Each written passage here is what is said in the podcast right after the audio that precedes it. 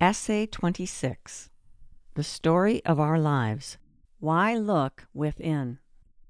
What does it mean to find yourself? What does it mean to find God? Turns out, this is the best buy one get one deal ever. For according to the Pathwork Guide, these are basically the same thing.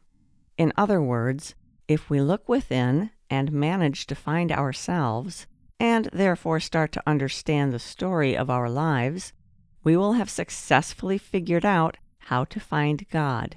The reason we need to look within and find ourselves is that along the way, we've lost our connection to our own inner divine nature. This is our inner light, which the Pathwork Guide calls our higher self. In order to rediscover and reconnect with our higher self, we'll need to clear away whatever inner obstacles are blocking our inner light. These temporary inner obstacles, which are the cause of so many unhappy endings in life, make up our own inner darkness.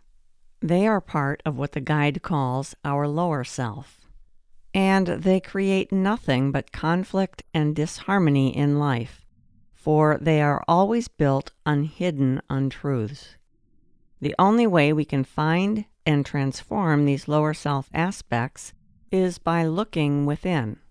If we do this, if we do the hard work of transforming our dark lower self aspects back to their original bright, shiny higher self condition, our many life stories will begin to have better and better endings. You know, it wasn't always this way. We haven't always had these layers of darkness.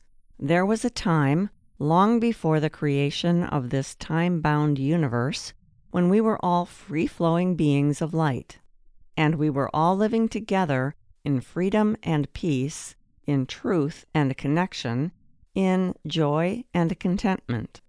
So, what happened?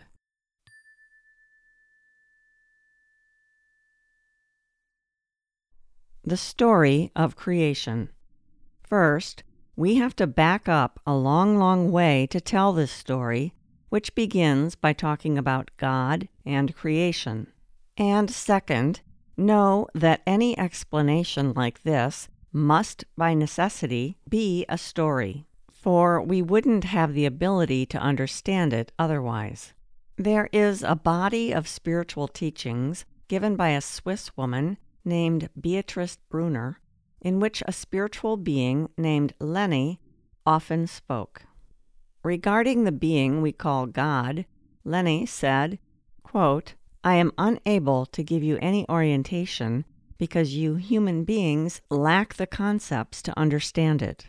Even spirit beings in the world beyond have difficulties in comprehending and understanding the person of God.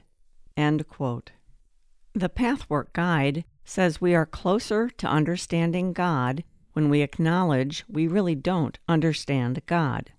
Perhaps we can go with the guide's description of God as being life and life force. It's a bit vague, but then also broad enough to capture the essence of the one who enlivens and governs all things. For now, Let's consider there was a time when God was the only thing in existence, and that God's existence far exceeded, as it still does, the limits of our comprehension. God lived in a spectacular, ethereal world and enjoyed a wonderful house framed by nature. There were mountains and streams, animals and minerals. Truly, God had it all God was it all, and everything served God. Plus, God had the ability to develop it more.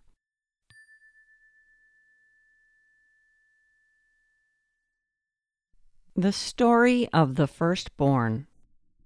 At some point, after an eternity of being alone, a desire arose in God to unfold further. In short, God had a desire to create a likeness, an image, if you will, of God's own self, someone God could talk to and love. And so it was that a being we know by the name of Christ came into existence. God could do this because within God, every substance and every quality already existed. The being of Christ, then, was God's only direct creation. God created Christ with every divine quality and attribute complete in total perfection. And for a really long time, like another entire eternity, it was just God and Christ living together in happiness and peace. Although it's hard for us to imagine it, God does have a form, and the being that God first created has basically the same form, the same figure. Believe it or not, since both of them have form, both also wore clothes. And so it was that the being created by God, Christ, was also clothed from God's own garments. Those garments were, and still are, made of the highest spiritual material that can possibly exist. It shines pure light and radiates a splendid variety of brilliant colors. A human could not look upon these robes without going blind. They are that full of life. It was God's wish to only create one being in God's own image, and therefore it was God's will to call only one being God's own. As a result, Christ's love became completely united with God, and God meant everything to Christ. Yet this would not be the end of the story of God's creation. For God also wished for creation to continue, saying to Christ, You shall have siblings, and these siblings will all come forth from you. So just as Christ had come into being out of God, so too would all these brothers and sisters come forth from Christ. Keep in mind, God and Christ were together talking about all this for an infinitely long time with time, of course, being a decidedly human concept. For eons and eons, the two spoke together about how creation would further unfold and how it would expand. As God and Christ exchanged ideas, God kept encouraging Christ by saying, You will be able to do everything. I will give you might and power, and everything that comes into being shall come through you, you will do this in my place. After all, God had given Christ a healthy share of God's precious knowledge.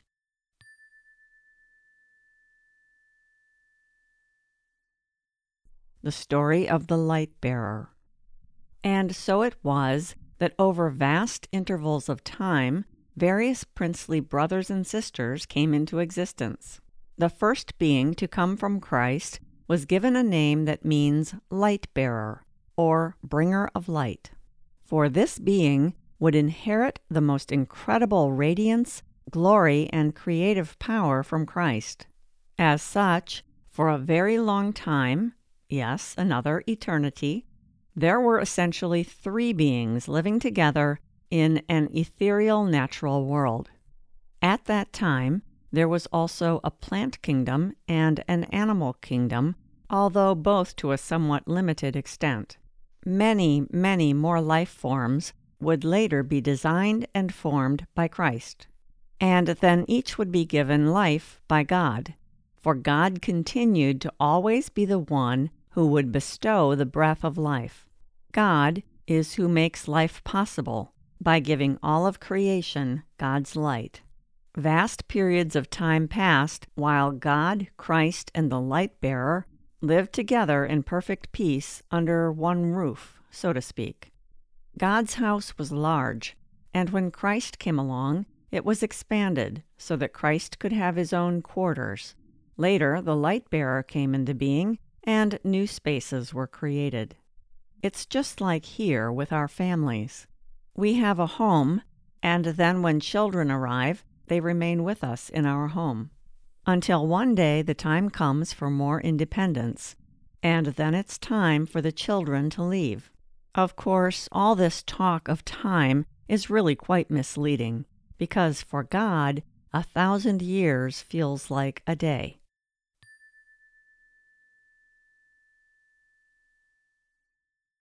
The Story of Becoming Lost Eventually, more brothers and sisters came as well, and God blessed all of this with everything unfolding according to a great divine order. In this way, spiritual nature would keep unfolding and expanding, with more and more angels being created. Later, the many couples that came into being through Christ were sent out to create heavenly nations.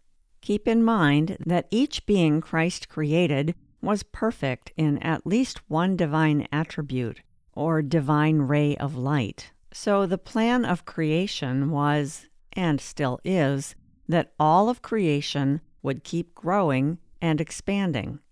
Each created being, then, would keep moving toward greater and greater perfection by developing all divine attributes within themselves.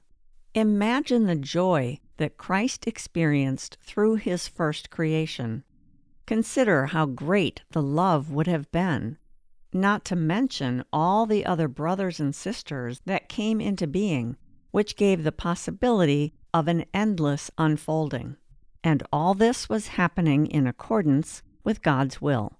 There was life, life, life, and nothing but more amazing life. Until one day, the light bearer decided he wanted to become the leader of it all.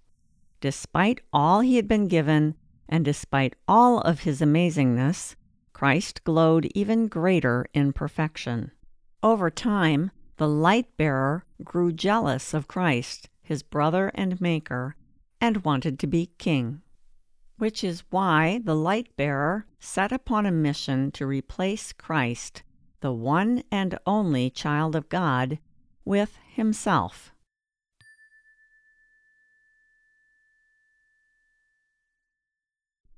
The Story of Darkness. Once again, we must think of things in terms of time.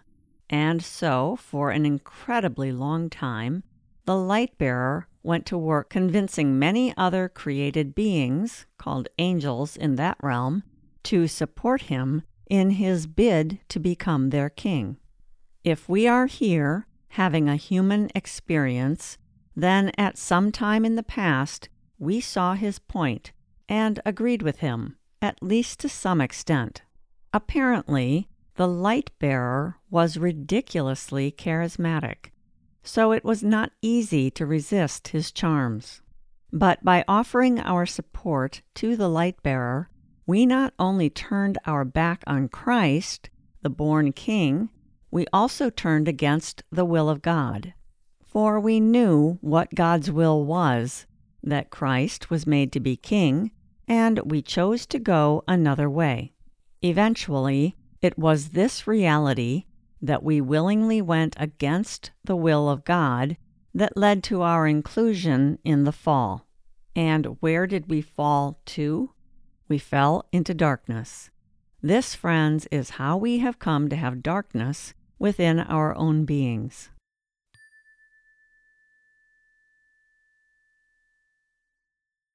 Okay, so where are we going with this?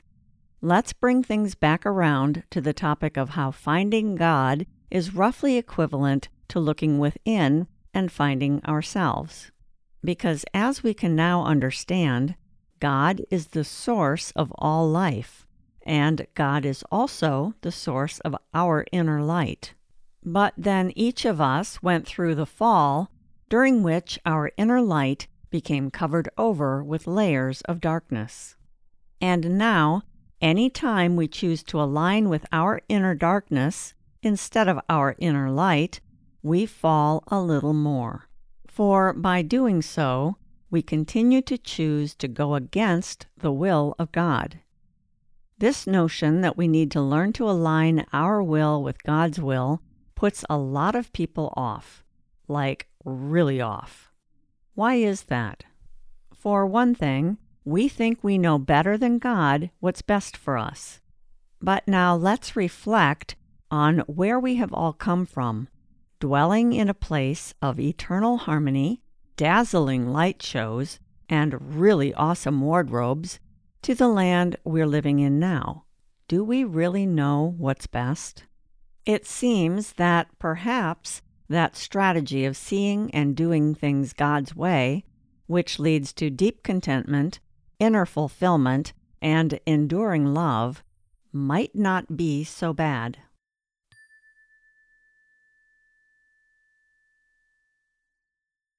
The reality of spiritual laws. To align with God's will means we align with God's spiritual laws, for God and God's laws are really the same thing. The spiritual laws we're talking about are the laws of justice that were set into place 2,000 years ago, and they work to guide us in making better choices. They do this by making the consequences of our choices that go against God's will unpleasant, if not downright painful. In other words, if we align with God's spiritual laws, we will eventually come to bliss. If we go against them, and we have free will to do so, we will create more struggle for ourselves. Eventually, according to these laws, it will be our own pain and suffering that will motivate us to course correct and try things another way, God's way. The place we get snagged is that many of us, most of us, have a confused understanding about God. This is caused, in part, by what the Pathwork Guide calls our God image. What happens is that we take our negative reaction toward one or both of our parents our greatest authority as a child, and hang it on God. After all, most of us learn growing up that God is the ultimate authority. Then we overlay our struggle with our parents onto God, conflating and confusing the two. When this is the case, when we have a difficult human reaction that we unknowingly cast onto God, we tend to see God as some kind of vengeful disciplinarian, and so we rebel. As a result, we don't trust God. Because how can we? Especially when we think so little and so wrongly of God. So our work must be to look within and sort ourselves out. We must find out where we are not in truth, and we must discover for ourselves what the truth really is both about ourselves and about God.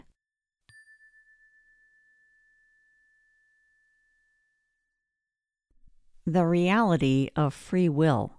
There's another piece of this how did we get here puzzle to factor in, and that's free will. Recall that when that very first being was created, God made Christ in God's own image.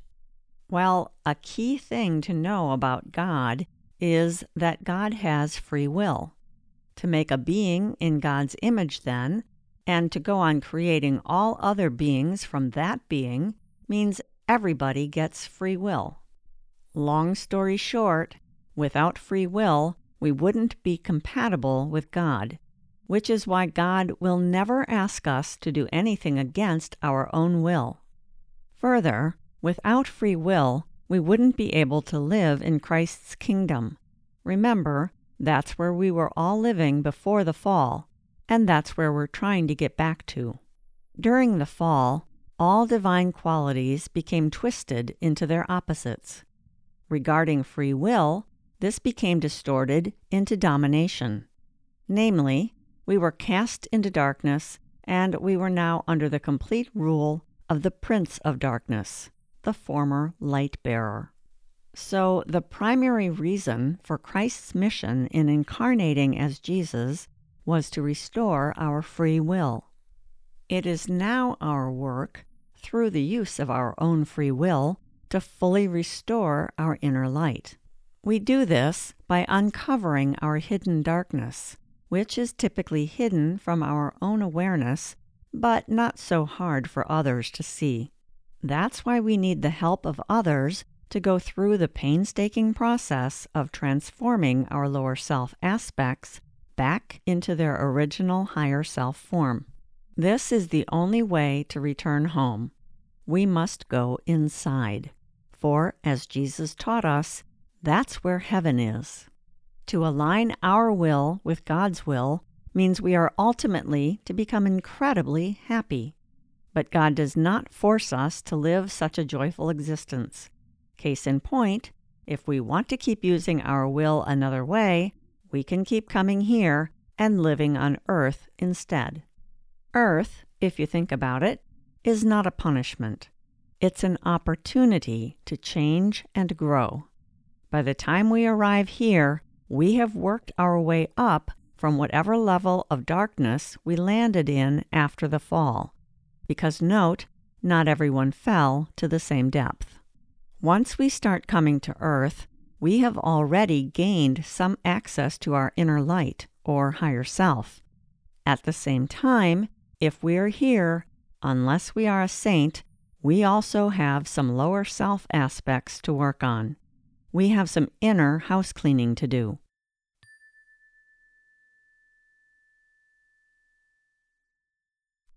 The reality of our reactions. A good way to see where our work is is to look at our inner reactions during our interactions with others. The Pathwork Guide calls these our emotional reactions. What sets us off? One thing that can trigger our resistance is the mere mention of words like God and Christ, because humans, through our inevitable human nature, have introduced so many wrong associations with these names. For this essay, I actually thought about changing God to Creator, but then that could be misleading, for isn't Christ also an amazing Creator? For that matter, aren't we all? The answer to this last question is critical to our understanding of the story of our life. Because, yes, yes, yes, yes, we are all amazing creators. After all, we are all made in the image of God, and so we must all, by our very nature, have the ability to create. If the life stories we are creating for ourselves are not pleasant ones, we must find the inner darkness, the lower self aspects, hiding in our own psyche. This is why, if we want to craft a different life story, we must become willing to look within. And how about the name Christ? Where do we even start? I thought about changing the name Christ to Robin, a name used in English for both men and women, as well as for a lovely bird living in nature. For it is clear that Christ must have been endowed with both active and receptive principles in order to create everything because both aspects are always needed in every creation. And Christ is also a genius when it comes to creating nature. In the end, some things are better left alone. Oh, and the light bearer? Many people know of this being by various other names, including Lucifer, Satan, and the Prince of Darkness. These are all true and correct names for us to know him by. But what's also important for us to know about him, to truly and deeply understand, is this. Just like the rest of us, under all his layers of distortion and therefore darkness, the light bearer's potential for restoring his magnificence remains.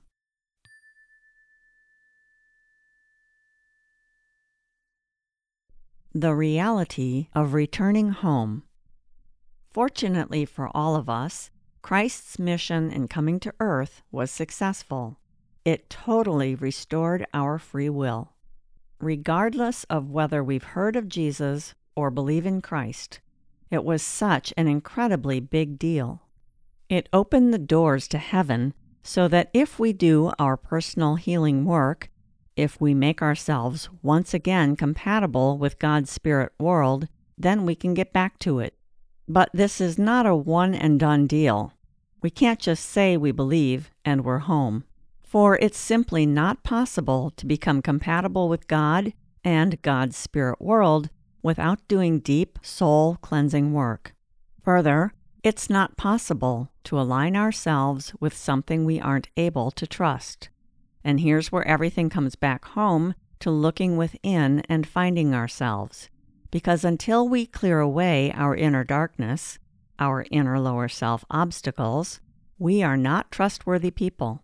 After all, our lives are being built on untruths, and as long as we cannot trust ourselves, we will not trust God.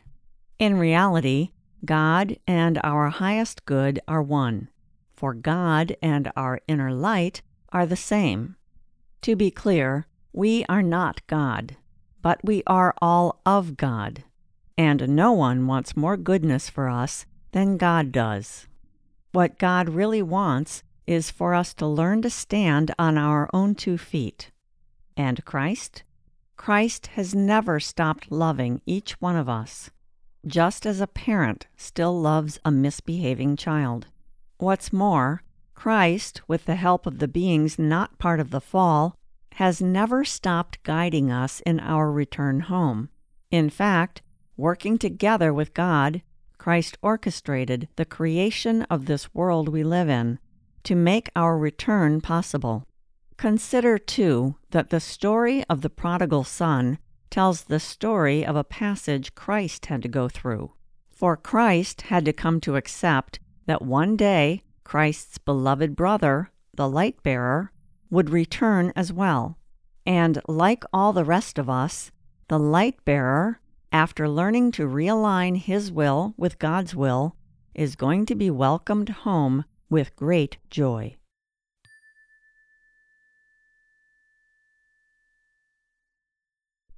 The story of our life. Ultimately, the story of our life is always up to us. Which way do we want to align? Which way are we going to turn? When will we learn? Who can we trust? Where should we take action? How should we act? What do we need to accept? For our life, as we experience it, is nothing more and nothing less than an outpicturing of what's going on inside ourselves. Said another way, the story of our life always reflects the state of our psyche, and our blindness to seeing how we're creating our own life story is just a reflection of our unwillingness to look within and make the inner connections. Every conflict we face with our brothers and sisters points to our inner work. Every disharmony signals an inner untruth. All bad attitudes are blinking arrows. Each day is a chance to choose another way. Look at the story of your life, and then turn and look within. This essay is adapted in part from a lecture by spirit teacher Lene, received in German through the medium Beatrice Brunner during the Meditation Week in Switzerland, September 19, 1982. Printed in the Spiritual World Journal, Issue 3, May June 2022, in English.